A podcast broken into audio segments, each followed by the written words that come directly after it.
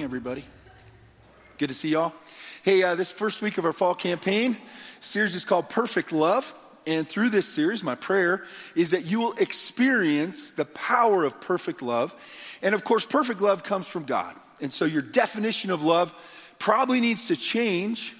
And as you get to know God, which is my prayer through this series, you'll get closer to God, that um, you'll grow in your understanding of what real love is. God's love is defined by himself. The Bible tells us that God is love, and so he is really the definition of true love. But because our view of love gets skewed by the world we live in, by our own nature, uh, we need to have it defined for us. And so the Bible does that, and really the person of Jesus helped us to understand what real love is.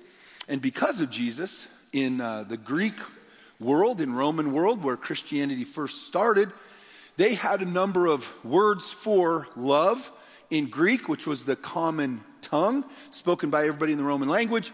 And so um, they had a number of words like brotherly love and, and sexual love, and they had a number of words for love. But the Christians, Christianity brought a new word into the Greek language for love as defined by God, and it was agape, and it has to do, the meaning is unconditional love. And so God's love for us is unconditional. In this series, um, we're continuing to discover perfect love. We're going through the book of First John. Uh, so if you want to follow along in your Bible, that's where you need to turn.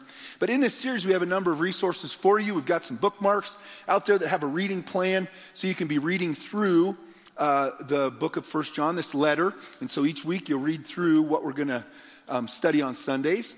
And so you're prepared for that. We have life group lessons that deal with the same thing. Go through the first chapter um, we went through the first chapter this last week so that when you come this weekend, you're ready, your, your mind's already going, your heart's going, and then um, it'll maximize your learning and what God can teach you through this. Um, on the back of these cards is a memory verse. Uh, some of you have memorized scripture before, maybe not everybody. So if you'd humor me, I'd like to do something that when I was a kid, I was kind of taught as to how to memorize verses. I have this these verses memorized. Our memory verses for this series, 1 John chapter 4, verses 7 and 8.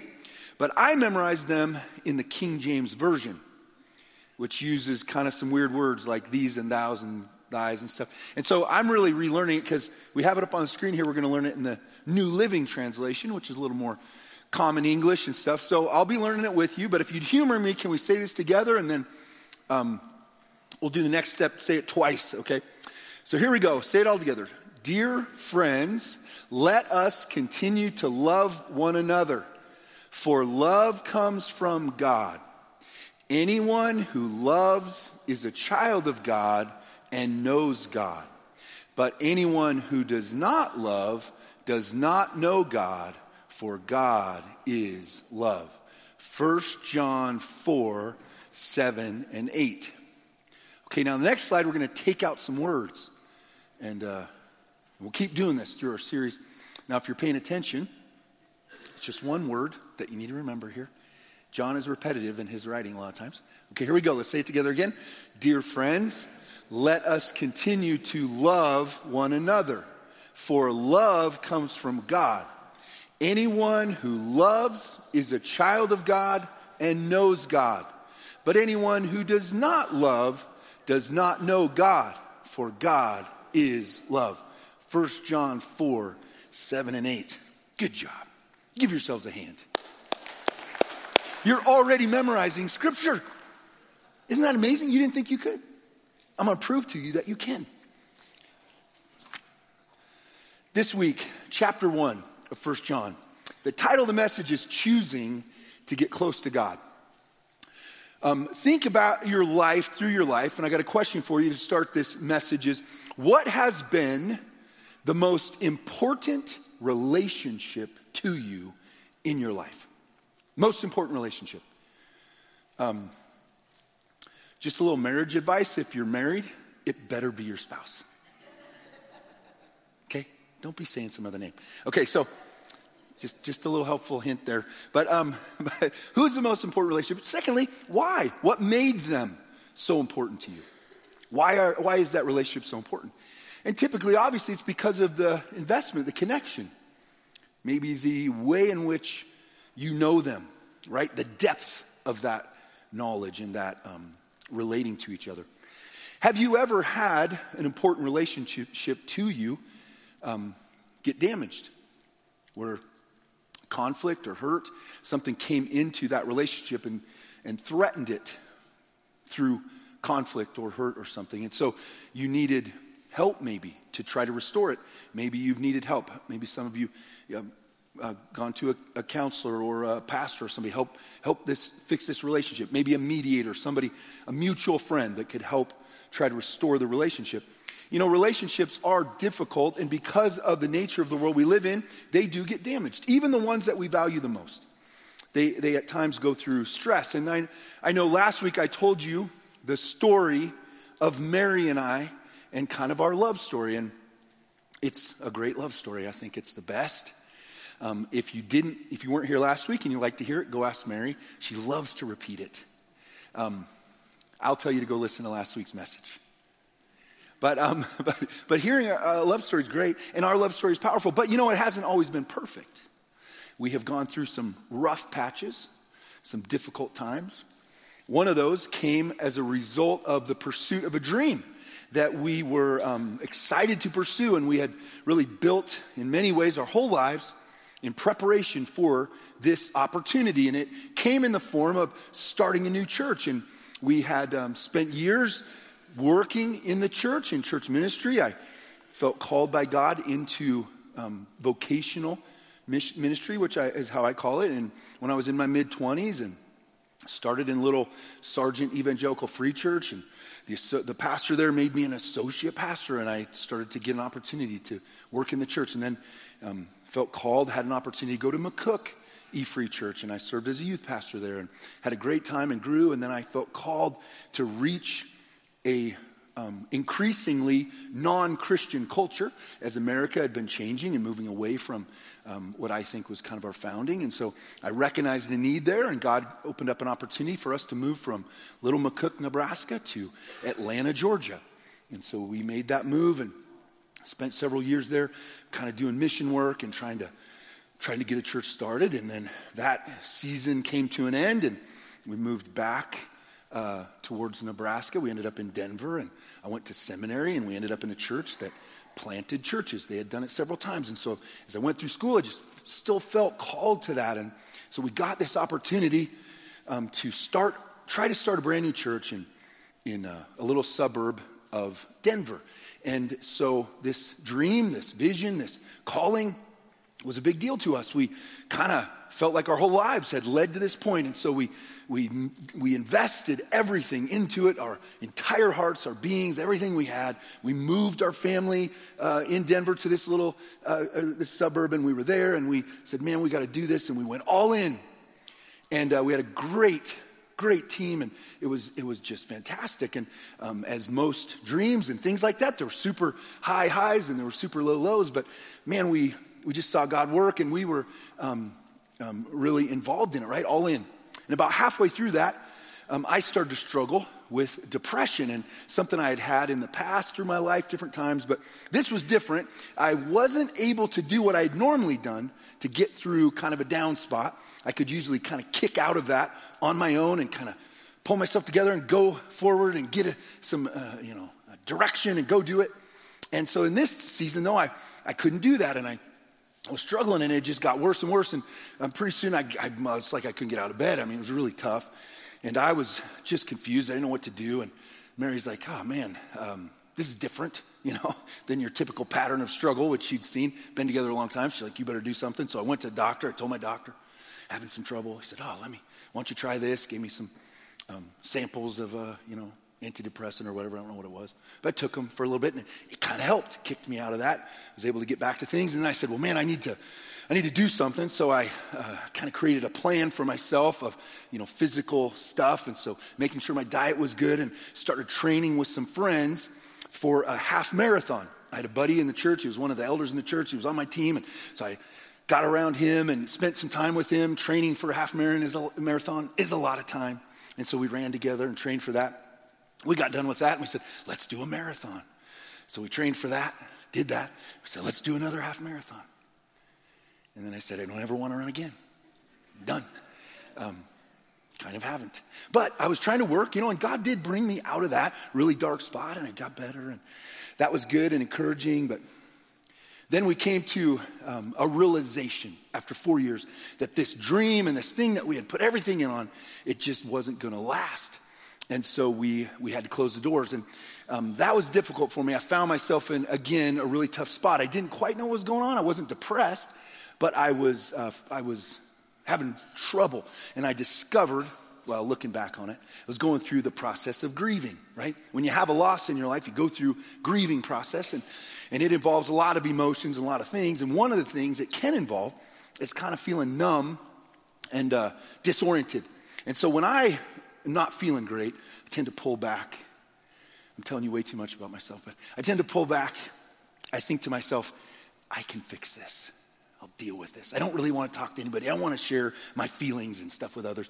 So I just kind of go, I'll do. And so the problem is when you're married and you kind of pull back into yourself, that affects your marriage, right? And so Mary's like, hey, this isn't okay. You're in this marriage. We're in this together. Come on.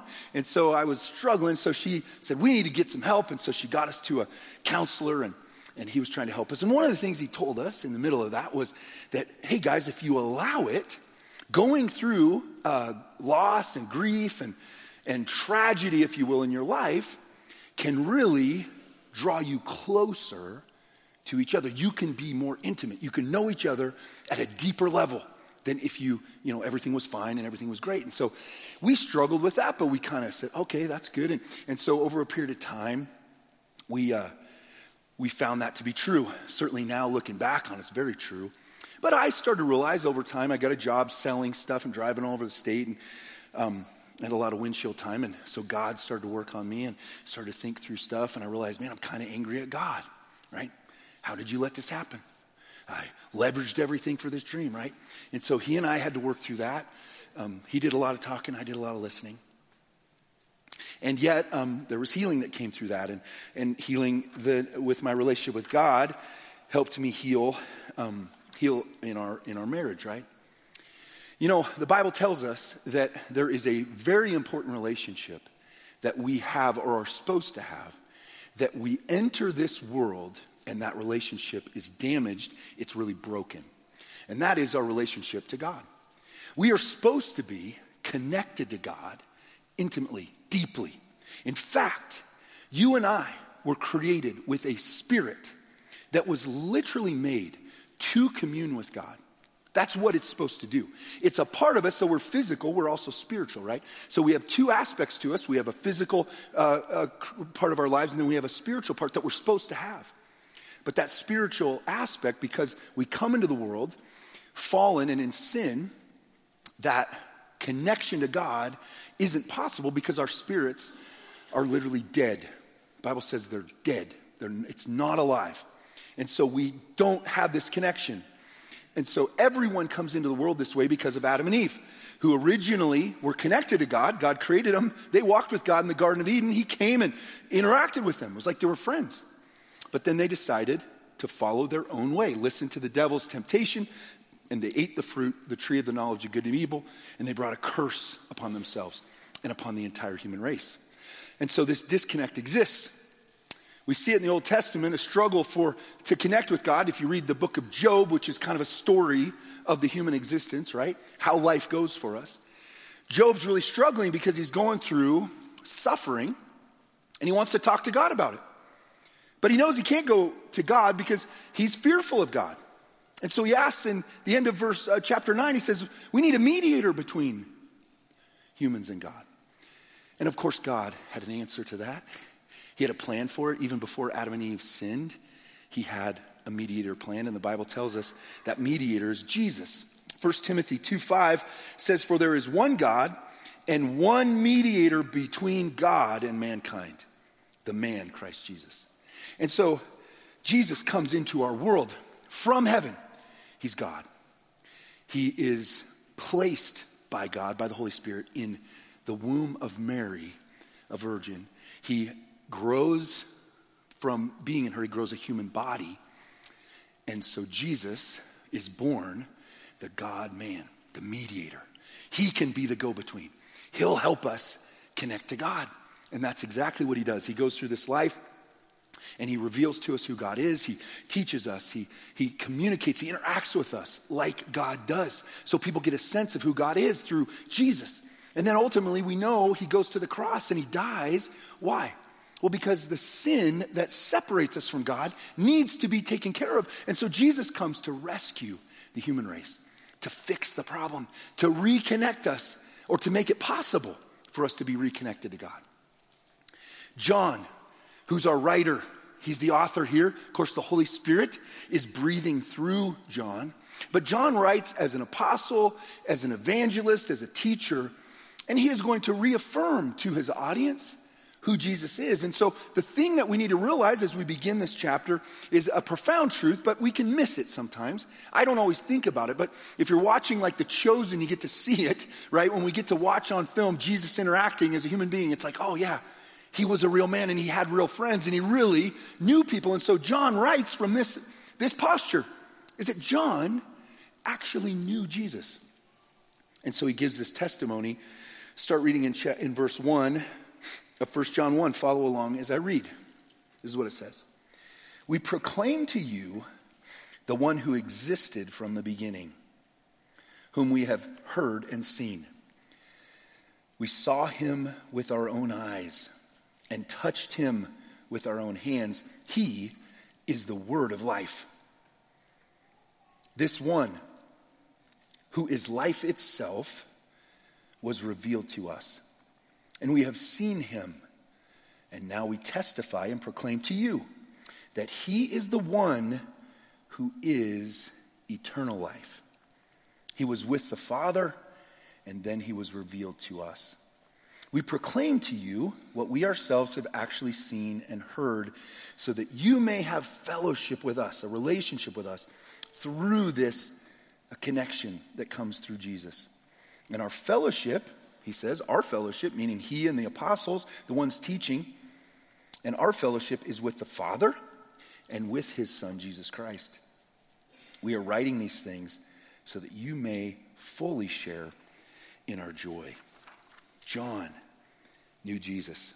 He walked with him. He talked with him. He was taught by him. He watched Jesus do miracles and do ministry and, and help people and connect with people. He watched the way in which Jesus interacted with people and he confirms to us by his testimony hey, Jesus, he came from heaven. He really is God. And yet he really was a man as well. And so he's this connection, he's this mediator that we need to fix our relationship with God. Um, when we don't know Jesus and we haven't met him yet, then typically how we get introduced to Jesus is through other people who know him, people who are disciples of Jesus. They know him. And so we start by just interacting with them and listening to them and asking questions and seeing Jesus in their lives. And that kind of helps us realize and recognize that he's real because remember, our spirits are dead and so we don't just have this natural ability to connect with Jesus. Um, initially, we need help. And so human beings, followers of Jesus, do that for us. And John, the apostle here, the disciple, he's helping do that for his audience and reminding them of the important things. Meeting Jesus is essential if you are to become a follower of Jesus. You have to meet him. You have to have an, uh, an, an encounter with him. You have to experience him, okay? I firmly believe that. I, I really don't know anybody that seriously is following Jesus and growing in him that hasn't had an encounter, that doesn't know him, have fellowship with him, right? That relationship. And so John is really pointing to the importance of that. There was a study that Mary and I did years ago when we first got married called Experiencing God. And in Experiencing God, a guy by the name of Henry Blackaby writes about how we do experience God and how do we walk through life with him. And he covers a lot of really great things, but one of the things he does is how do you know when it's God speaking to you? Because you can ask and should ask, Jesus, I want to meet you. I need to have an encounter with you. I want to talk to you. But how do you know when it's God answering that? Because we don't necessarily know. We don't, we don't, we need some guidance in it if we're going to really identify him. In other words, I know a lot of people that identify God's voice as their feelings. They feel something, they say that's the Holy Spirit or that's God. Well, there are cults that do the same thing. And uh, actually, I think when God speaks to us, it can be emotional, but it also might not be, to be honest. I mean, there'll be emotion involved, but it'll be very cognitive. You'll recognize intellectually some very important things because our feelings can lead us the wrong direction. And I see that in kind of uh, the faith of a lot of people when it's based on emotion. My relationship with God is my emotions, and that's how I know He's there and that He's talking to me. Really, honestly, a lot of times they get led astray to do things that God would never want them to do because their feelings can actually lead them to do those things instead of God Himself. And so it's really important that we know how to recognize God when He comes and speaks to us and we have that encounter. And so Henry Blackaby gives us four indicators, four kind of ways to understand and define and be sure that it's God. And he uses the example from Exodus 3 of Moses, who God appeared to in, in the form of a burning bush. And so he just takes those principles, and uh, God's probably not going to appear to you in a burning bush, okay? Because, as we learned from the first principle, when God does speak to you, it will be unique to you. God appeared to Moses, spoke to Moses in a way that Moses could relate to and that he needed really to recognize. The bush is burning, and Moses has to go check it out, right? God will pull you in to an encounter, and it will be unique to you. Next, he will identify himself. With Moses, God said, um, You know, Moses hears a voice. Who is this? And God identified himself using the name that his ancestors had been given um, for God I am that I am. And so he knew, right? Intellectually, he was able to identify this is God. He's identified himself. And thirdly, you will understand what God is saying. If there's confusion, okay, as a result of um, you're trying to figure out what God's saying and you're trying to understand and you think God's speaking to you, if there's confusion involved, then I would kind of caution you as to listening to that because confusion, in my experience throughout my life, comes from the enemy, not from God. God actually is very clear and usually gives clarity. And so his, his, uh, his interaction with you, you'll understand, okay? And then lastly, the encounter with God is having him speak to you. And again, that may not be real emotional. You may have some emotion after he speaks to you, okay? It probably will be very emotional, but, but it isn't just your emotion that means God's talking to you. And so I think that can be helpful. It's helped me throughout my life to kind of identify God's voice. I've told you guys this before, but honestly, when I know God's speaking to me and pushing me in a direction, I usually don't feel a lot of peace. I don't feel a lot of positivity. I usually am afraid and resistant, and the emotion in me is not always or usually even great. And so that's why I think we need to be careful of emotion. So hopefully those guidelines maybe will help you identify God's voice. And, and uh, you need to know that because you need to meet Jesus. John knew Jesus. He touched him, he saw him do miracles. Again, we can't do that because Jesus has gone back to heaven. But John talks about fellowship with Jesus and with the Father. And that's a relationship, that's a connection where we're able to relate to Him. And so, how do we do that? And how does that happen? And I think we need to look at that next. John addresses that. He says, um, once you understand that Jesus is real, and you ask Him, right, I want to meet you, I want to interact with you, the next thing you need to understand is that encounter, you can identify it, it's also going to involve something that can be kind of scary and intimidating and that is that it will always involve 100% truth because Jesus is truth. God is truth. And so to encounter him is to feel incredibly drawn in and, and uh, accepted and loved and cared for. It's, that's part of the encounter with Jesus. You'll feel that and you'll recognize it, but you'll also have to deal with the truth. And that's the truth about yourself in relation to God. And so the next thing we see in this passage, the only way to get close to God, and you've got to choose to get close to Him, you've got to be open to that, okay? Saying, God, prove yourself to me. I've heard lots of people say, God, prove you exist. That's a defiant, arrogant, prove to me. Jesus was asked to do miracles to prove that He was God. And He said, No, I'm not a magician. I'm not here to do what you want. You don't get to control the situation, right? Sometimes we come with that arrogance and pride. No, no, no. I'm talking about a humble, desire to know God. Jesus, are you there? I need to know. I want to know for sure. Doubt is a normal part of getting to know God and getting close to Him because again, we don't understand the spiritual realm. And is Jesus real? Can be a good question that we should ask. We don't want to follow just anybody. And so we want to know that Jesus exists and that what he has to say is true. And that can be confirmed to us, and we need to meet him as a part of that confirmation. But here's the deal John goes on to talk about the posture that we have to have if we're going to encounter Jesus and get to know him and get close to him. Next, what he communicates to us in this chapter is that the only way to get close to God is to be transparent. Let's read in verse 5, continue reading. He says, This is the message we have heard from him and declare to you. So we got the message from Jesus, we're now going to tell you. Um,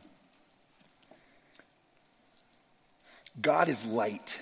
When you think about light, I like to substitute the word truth. God is light, and there is no darkness no deception, no lies in him at all. So we are lying if we say we have fellowship with God, we have that connection to God, that intimacy with God, but go on living in spiritual darkness. We're not practicing the truth. But if we are living in the light, as God is in the light, then we have fellowship with each other, and the blood of Jesus, his Son, cleanses us from all sin.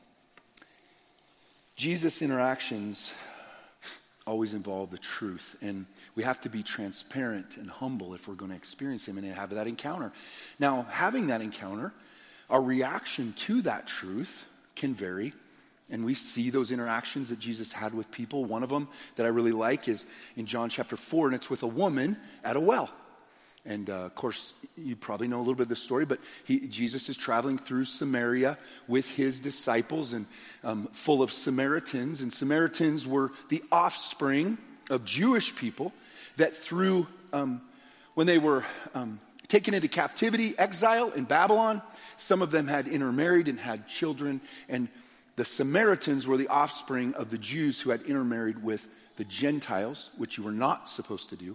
And so they were kind of outcasts. They were allowed to live in Israel, they had an inheritance to the land, but they were segregated to a particular area geographically, and they didn't get to go worship in Jerusalem. And so they had consequences, sort of punishment to that sin that they were a part of. And so they didn't get the same interaction with God, they didn't feel the same interaction with God. And so Jesus, traveling through Samaria, he stops at a village, Sychar, I believe it was, and he says, um, he sits down at a well. And he sends his disciples in to get lunch, go into McDonald's, get some food, or wherever. But it's better than McDonald's. Huh? And then uh, while they're gone getting lunch, here comes a woman with a jar to get some water. And Jesus has an interaction with her, and, uh, and it's kind of cool. First, he just talks to her, and she's like, Whoa, you're a Jewish man. I'm a Samaritan woman. What are you talking to me for? And they get past that. They start talking about water. He asks her for a drink. She's whatever. And then it gets to if you really knew who I was, you'd ask me for a drink, and I would give you living water and you'd never thirst again. And she kind of goes, Oh, give me some of that water. That'd be great. And then Jesus jumps from that embrace, that kind of pull you in, that love and acceptance. Here, here's a guy that shouldn't be talking to me, and she just felt that warmth. She's drawn in. She wants to interact with him, interact with him. And then comes the truth. And Jesus says, Okay, yeah, I'll give you some of that water. Why don't you go get your husband? And she goes, oh, I don't have a husband.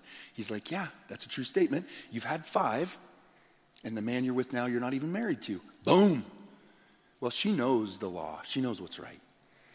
And so the truth has been brought and shined on her life. Now there's two reactions to that one is to run and hide, the other is a sense of relief. And she clearly feels the sense of relief. She's like, Oh, you must be a prophet. Oh, I need to know more. And she's drawn in by that truth shining on her life. And by the end of it, she's going into the village. You need to go talk to this guy. Told me everything I ever did. He knows everything about you. And he still wants to talk to you. He still wants a relationship with you. And that's Jesus. Because he didn't come to condemn and judge us. He came with love and grace and mercy, and he offers forgiveness to us. But we've got to be transparent. We've got to come with transparency. We've got to put down the pride. We've got to put down the ego. And what's true is that it is a relief. And I see it happen all the time with people that when we come into the light, We come into the truth before God. And oftentimes that involves other people too. That there's a sense of a weight being taken off my back because this woman, and this is what sin's like, she's in a cycle of behavior. You know, maybe she didn't have a great relationship with her dad. I don't know but she's looking for love and she keeps trying men another one maybe this one didn't work maybe i can find it with the next guy and she's kind of living for that shallow level of existence called happiness. She just wants to be happy. It's not bad to want to be happy but there's way more to life than happiness but she's kind of there. So she just keeps jumping. That didn't work let me try another one. She gets through five guys. She's got to be getting pretty discouraged and hopeless. And then she goes well i won't get married this time but i'll live with a guy. How do i live without men? You kind of need them she didn't have a real great way to support herself, probably. So I'm just saying, a cycle of behavior. And she was tired. And she was beat up.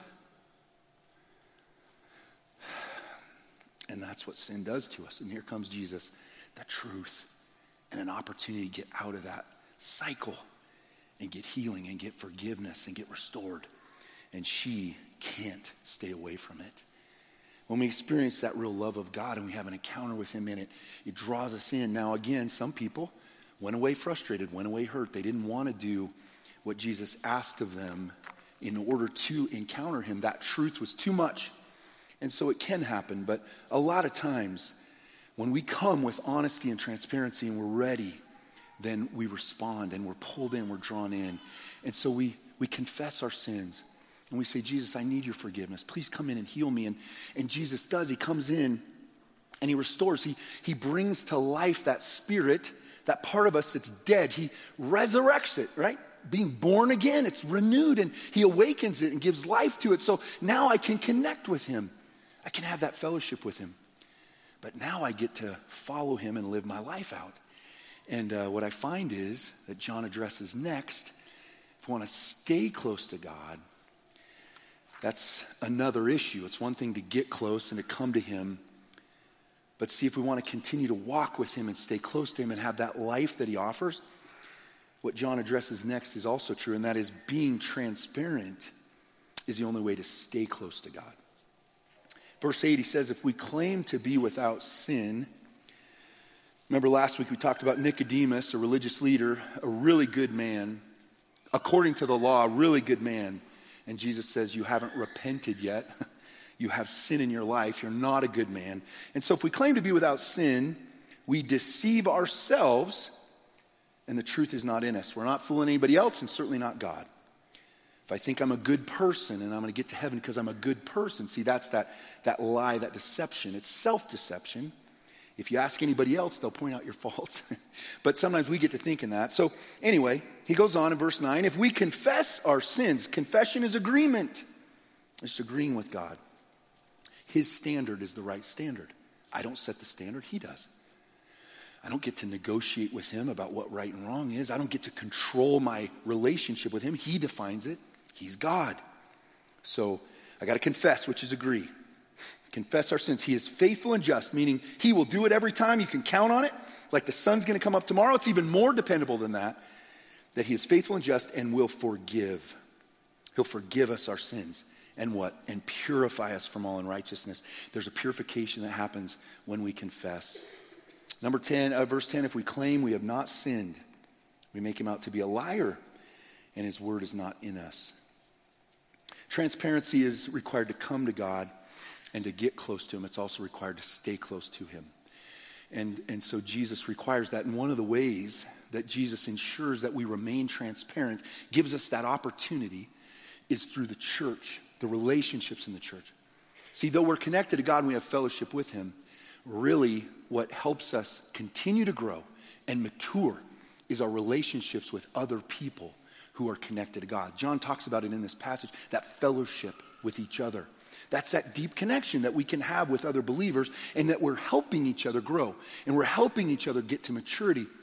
And, and, Jesus really presented this in the Great Commission in Matthew 28 when he said to his disciples, his last commandment to them go into all the world, preach the gospel, right? Make disciples.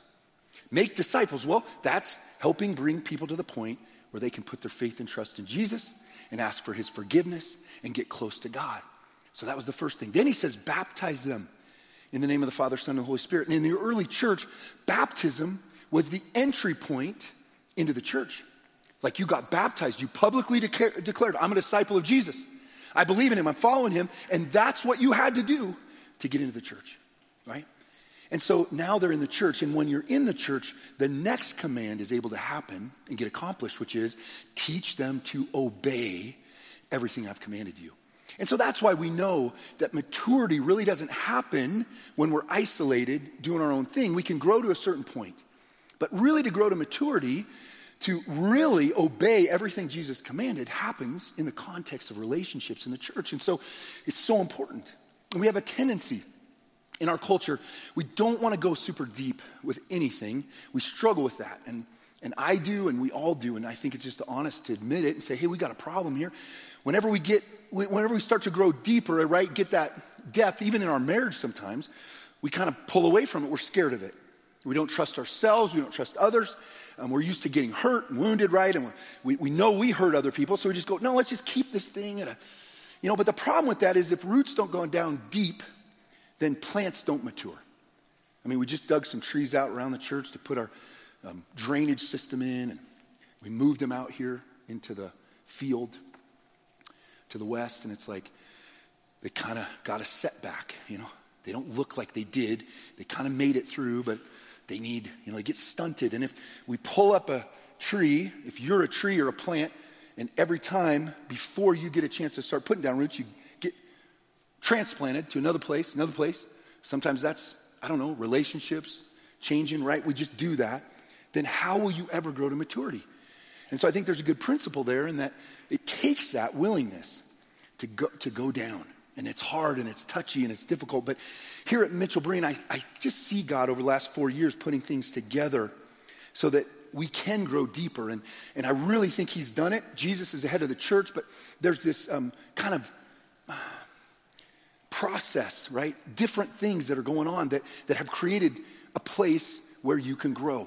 And I feel confident in that. I feel really good about it as a pastor. Like, you can grow here at Mitchell Breen. You can grow to maturity, okay?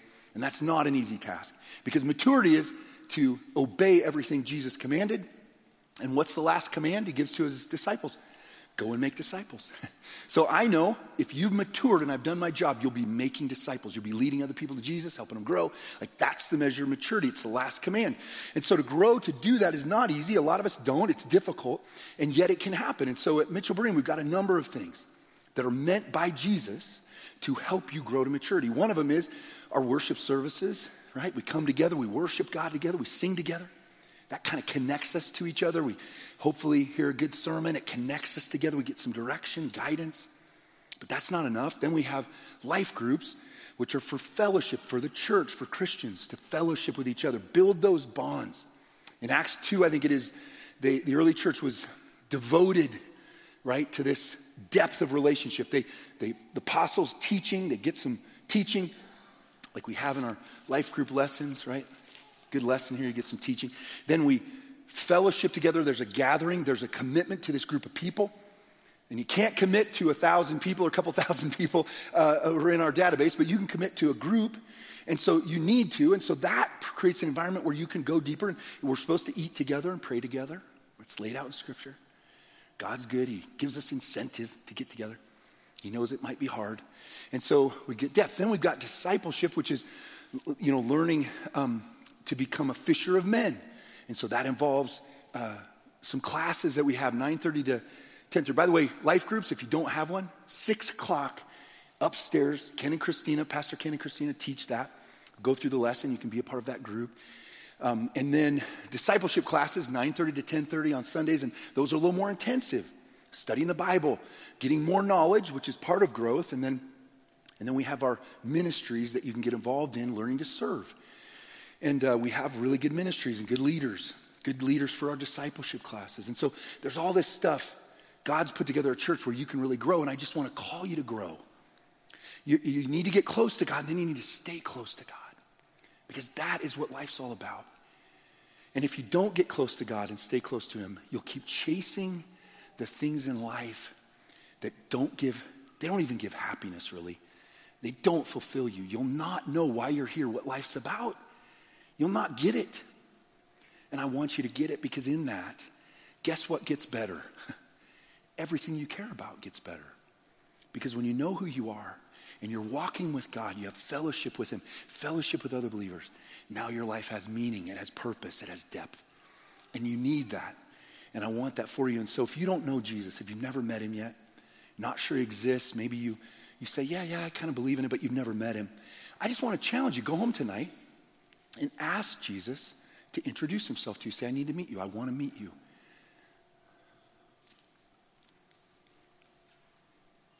And then if you have met him and maybe you're not close to him right now, then maybe you need to take a step of some kind to take advantage of what's available to you. Doesn't have to be the things here at Mitchell Breen. I'm not, but you need those things in your life if you're going to stay close to God. And so um, I just want to call you to those things and encourage you in that direction because the love of God will change us, and it does. And we go through times where it gets hurt a little bit, it gets damaged, and, and uh, trauma can do that. Maybe you feel a little numb like I did after we closed down the church. You're going through grieving.